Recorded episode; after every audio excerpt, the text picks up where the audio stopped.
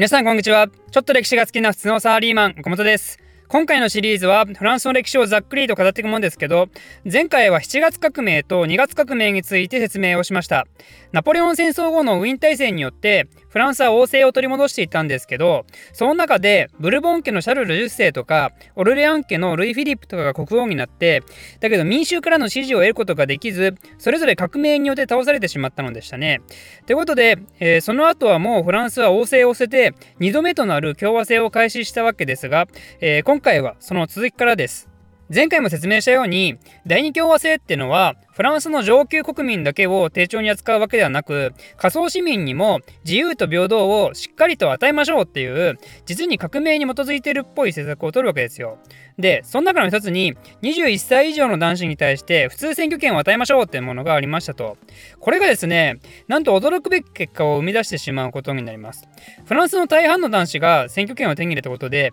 地方の農村に住むような人も有権者となってそしてなんとある時の選挙で革命に対して保守的な派閥が勝ってしまったんですよ。なぜそんなことが起きたかというと地方の田舎っていうのはもともと革命に対して保守的な人が多くてまずフランス革命の時からそうですけどどうしてもパリとか都市労働者は革命に対しては結構盛んで地方はちょっと冷めた目でそれを見てるっていうかねあんま俺関係ねえしなみたいな。しかも地方に行けば行くほどカトリックの教えが生活の中に根強く存在していてで敬虔なカトリックになればなるほどやっぱり保守的ですからね。まあイメージできるかもですけど。産業革命とかで新しい科学や技術をその目で見てる人たちとそうでなく昔ながらの生活をしている人では、まあ、常識か何か違うでしょうと。ということで革命に保守的な派閥が選挙で勝ってしまってその結果最下層の都市労働者に対してそれを保護するような政策はしてらんないってなるんですね。でそうなるとやっぱりパリの労働者たちはまた怒りに燃えてしまって6月放棄と呼ばれる暴動が1848年に起こります。ここでまたフランスが混乱の波に飲まれるわけですね。でそんな混乱の中第二共和制の憲法にのっとって大統領選挙が行われたんですけどここで国民投票でルイ・ナポレオンっていう人物が大統領に選ばれることになります。あのナポレオン・ボナパルトの甥ですね。この結果って実はかなり意外なんですよ。ルイ・ナポレオンはあのナポレオンの親戚であるんですけどそれまで国内で大きな勢力を築いてたわけでもないし性的からもルイ・ナポレオンはただのバカであるとすごい失礼なこと言われるぐらいでだけどやはりナポレオンっていうブランドはよほど強かったのかダークホース的に選ばれるんですねでもこの人のすごかったところは野心の大きさがありそしてひたすらに行動力があったこと実はこの人は若い時からいろいろクーデター的な動きをして捕まったりしてるんですけどそれが大統領になってからでも変わらずにフランスの今起きてる保守派と都市労働者の混乱を利用して民衆が議会に対して感じている大きな不満を救い取ってクーデター決行して成功させるんですよ。これによって議会は解散してそしてさらなる国民投票によってなんとルイ・ナポレオンは皇帝になってしまいます。なんでこれでフランスはまた停戦に前戻ったんですね。これをフランス第二帝政と言います。なんでって思うかもしれないですけどフランス人ってやっぱどうもこういうとこあるからね。現状の政策に不満がある場合それに真っ向から脳を政府に突き出して大暴れしてそして自分の味方として登場する強いリーダーに惹かれて熱狂的にそれを支持してしまうような。その結果がナポレオンとルイ・ナポレオンっていう2人の異質な皇帝の登場として現れるわけですよ。ちなみにルイ・ナポレオンは皇帝としてはナポレオン3世と呼ばれますけど帝政復活の国民投票は賛成が782万票反対が25万票なんで圧倒的大差の勝利なんですね。でナポレオン3世はですねやはりあのナポレオンの老いっていうだけあってフランスをヨーロッパで最強の国にすべくいろいろなことに手をつけます。有名なとこだと英仏通商条約これはイギリスとフランスの関税引き下げを図ったもんですね。ナポレオン・ボナパルトはイギリスを超敵対視して争いまくって結果的に敗北してしまったんですけどナポレオン3世は逆にイギリスとの歩み寄りを見せる経済政策を取ったんですね。しかもその翌年にはイギリスとフランスはそれぞれ自由貿易的な通商条約をヨーロッパの他国と結ぶんでこの時代はヨーロッパは自由経済が発達するんですよ。あとは国内の鉄道網を拡張させたり有名な銀行家や経済学者を起用したりナポレオン3世は経済政策を基盤に富国強兵を図っていったんですね。あとそれだけでなくやはり戦争も行いますけど彼の時代に起きた有名なものの一つがクリミア戦争です。南下政策を取るロシアがオスマン帝国に宣戦布告をしてで戦場がクリミア半島だったってことですけど、まあ、なんかまさに今の時代でも同じようなこと起きてますけどね。そのクリミア戦争でフランスはイギリスと手を組んでロシアと戦います。ここにおいてもフランスはイギリスと敵対せず協調路線を見せたってことですね、まあ、ナポレオン3世の外交方針はこれはやはりナポレオンの失敗の影響を受けてるのかもしれないですね。で、ナポレオン3世はナポレオン同様に国家の威信をかけた対外戦争を行うんですけど、ナポレオンの場合はロシア遠征の失敗でその勢いを失ってましたよね。でナポレオン3世の場合はメキシコへの介入の失敗で勢いなくすんですよ。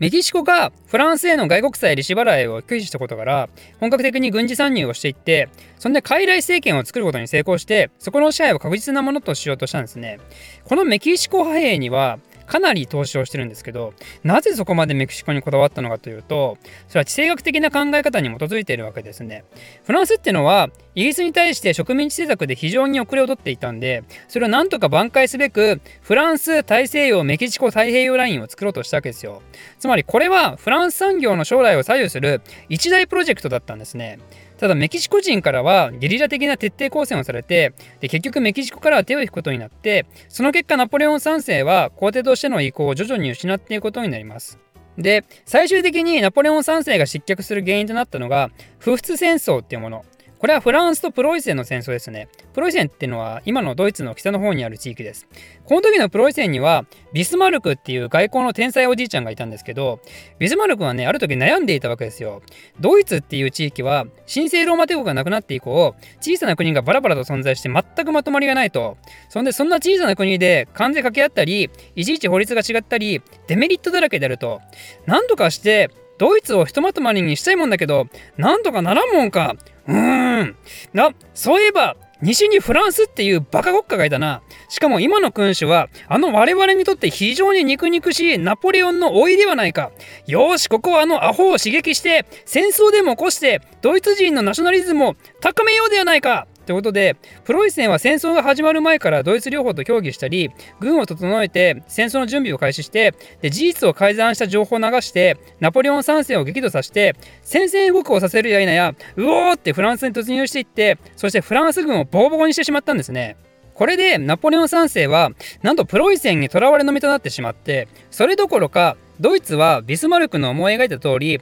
これを機会にドイツ帝国として一つにまとまるんですけどそのドイツ帝国の成立万歳式がですねなんと風戦争でプロイセンの手に落ちたフランスのベルサイユ宮殿で行われるんですね。これはとんでもないことだと思いますよ。これがどんだけとんでもないかっていうのをイメージしてもらうために朝鮮の例で説明すると朝鮮半島って今北朝鮮と韓国の2つの国がありますよね。これが1つの国にまとまるべく朝鮮ナショナリズムの高揚を目指して日本が戦争相手として利用されてそして北朝鮮韓国連合軍に日本がボロ負けして天皇なり総理大臣なりが捕虜になって日本の皇居で統一朝鮮国成立万歳ってやられるようなもんですからすごい屈辱ですよねこれフランスからすると、まあ、それはヨーロッパ仲良くならんわって思いますね。ということで、これによってフランス第二帝政は終焉をを迎えて、その後は共和制の臨時政府によってドイツと休戦条約を結ぶことになります。この条約ではフランスはドイツに多額の賠償金を払うことに加えてアルザスとロレーヌ地方の一部を割譲するっていう条件を突きつけられますアルザス・ロレーヌ地方っていうのは鉄鉱石とか石炭とか取れる非常に工業的に重要な地域で実はもともとはここはフランク王国が3つに分裂した時に東フランク王国領だったんですねつまりドイツ領だったわけですよ。だけど西フランク王国もこの地の領有権をずっと主張してたんですね。なんでドイツとフランスは国の原型ができた時からずっと領土問題を抱えていたことになりますね。それがルイ14世とルイ15世の時代の戦争によってフランスはここを手に入れることに成功してそれが今回のフッス戦争でまた奪われてしまったと。なんでこれ以降フランスにとってはそのアルザス・ロレーヌを奪い返すことが悲願となります。で、えー、ちなみに今日時点この地域はどちらの国にあるか分かりますかね？これはね、フランスですね。つまりある時点をもってその悲願を達成することに成功するわけですよ。そのきっかけは何だったかっていうのは、えー、またいずれ説明をするとしてフランスは第二帝政が崩壊してしまったんでまた議会選挙が行われることになります。そしてその結果はどうだったかというとなんと意外なことに応答派が勝つんですね。応答派すなわち国王がいた方がいいんじゃね？っていう派閥ですよね。今まで7月革命2月革命で国王が追われてなおかつナポレオン3世っていう失敗を見たのにもかかわらずなんでまた共和制大好きグループでなく応答派が勝ってしまったのか。結局これもまだ地方においては保守的な派閥が強かったからと言えるかもしれないですけど、この時の応答派の中心人物は、オルレアン派のティエールっていう人です。応答派の中のオルレアン派とかまたいろいろややこしくなってきますけど、応答派の中にも大きく2つのグループが存在したわけですよ。1つが、このティエールが属するオルレアン派。オルレアンっていうと、あの2月革命で倒されたルイ・フィリップの家系ですね。すなわち、ブルボン家じゃなくてもいいから国王いた方がいいんじゃねっていう人たち。でもう一つが、いや、フランス王といえばブルボン家だろうっていう正統的な復興制派。まあ、ここはかなり細かいんで無視してもいいと思いますけど、とりあえず議会の中心は応答派なんですね。でも、民衆、特に都市部の民衆は大半はそうじゃないんですよね。彼らがいつも求めてるのは、自由と平等、すなわち共和制であると。まあ、この時には社会主義も現れ出してるんで、そういう新興勢力グループもいましたけど、とりあえず王政は求めていないと。特にパリの市民なんてすごくてですね、あのルイ14世だって恐れるぐらいですからね、パリ市民は。彼らは、フース戦争の時から暴走気味で、やられっぱなしで情けない政府なんて信用ならんっつって、ずっとドイツに対して籠城して徹底抗戦したぐらいなんですよ。で、結局、アルザス・ロレーヌを引き渡したフランス政府にめっちゃ不信感を持ってたんですね。そんな中で、選挙で勝った派閥が応答派ってなると、いよいよパリ市民の怒りはマックスまで上がってですね、この後パリは非常に独立的な動きを見せるようになります。大きな事件となったのは、1971年の3月のことで、パリ側とティエール政府側でいざこざがあって、そんで政府軍の人間が2人パリの民衆によって処刑されるんですね。これでティエール政府はパリのやつらは危険すぎるってことでベルサイユに避難して